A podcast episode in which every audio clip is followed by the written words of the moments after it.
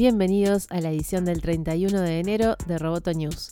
Este podcast es presentado por Mundial, estudio de diseño e identidad visual. Soy Natalia Arralde y vamos directamente con las noticias.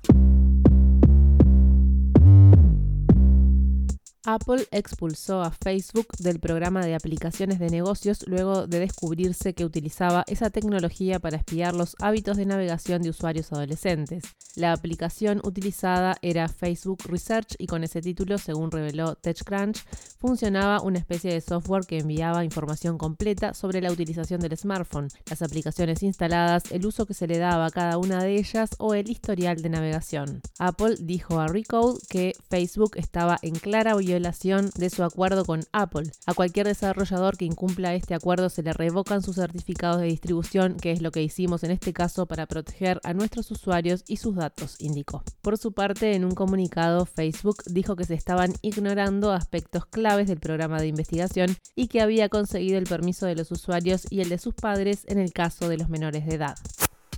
A propósito de los escándalos de privacidad en los que se ha visto envuelto Facebook, esta semana se supo que la compañía contrató en silencio a tres de sus máximos críticos y defensores de la privacidad en un intento por dar vuelta a la página. En diciembre, Facebook contrató a Nathan White de la organización sin fines de lucro de derechos digitales Access Now, a quien designó en el cargo de administrador de políticas de privacidad. El martes pasado, los abogados Nate Cardoso del organismo de control de la privacidad Electronic Frontier Foundation y Robin Green del Instituto de Tecnología Abierta de New America anunciaron que también irán a Facebook. Cardoso será el administrador de políticas de privacidad de WhatsApp, mientras que Green será el nuevo administrador de políticas de privacidad de Facebook para la aplicación de la Ley de Protección de Datos.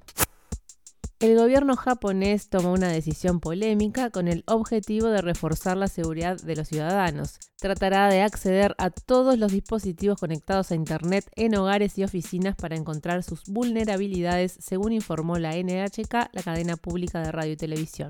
El proyecto, que comenzará a mediados de febrero y será realizado por el Instituto Nacional de Tecnología de la Información y las Comunicaciones, generará identificaciones y contraseñas que introducirá de forma aleatoria en alrededor de 200 millones de dispositivos y a los propietarios de los equipos que resulten hackeados se les advertirá que necesitan mejorar su seguridad. La decisión surgió después de que el instituto descubriera que los dispositivos de Internet de las Cosas, como parlantes, heladeras o cámaras conectadas, fueron afectadas en el 54% de los ciberataques ocurridos en 2017, según precisó la NHK. El Ministerio de Comunicaciones solicitó a la población su apoyo y comprensión con el argumento de que es necesario mejorar la seguridad cibernética en el periodo previo a los Juegos Olímpicos y Paralímpicos de Tokio el año que viene.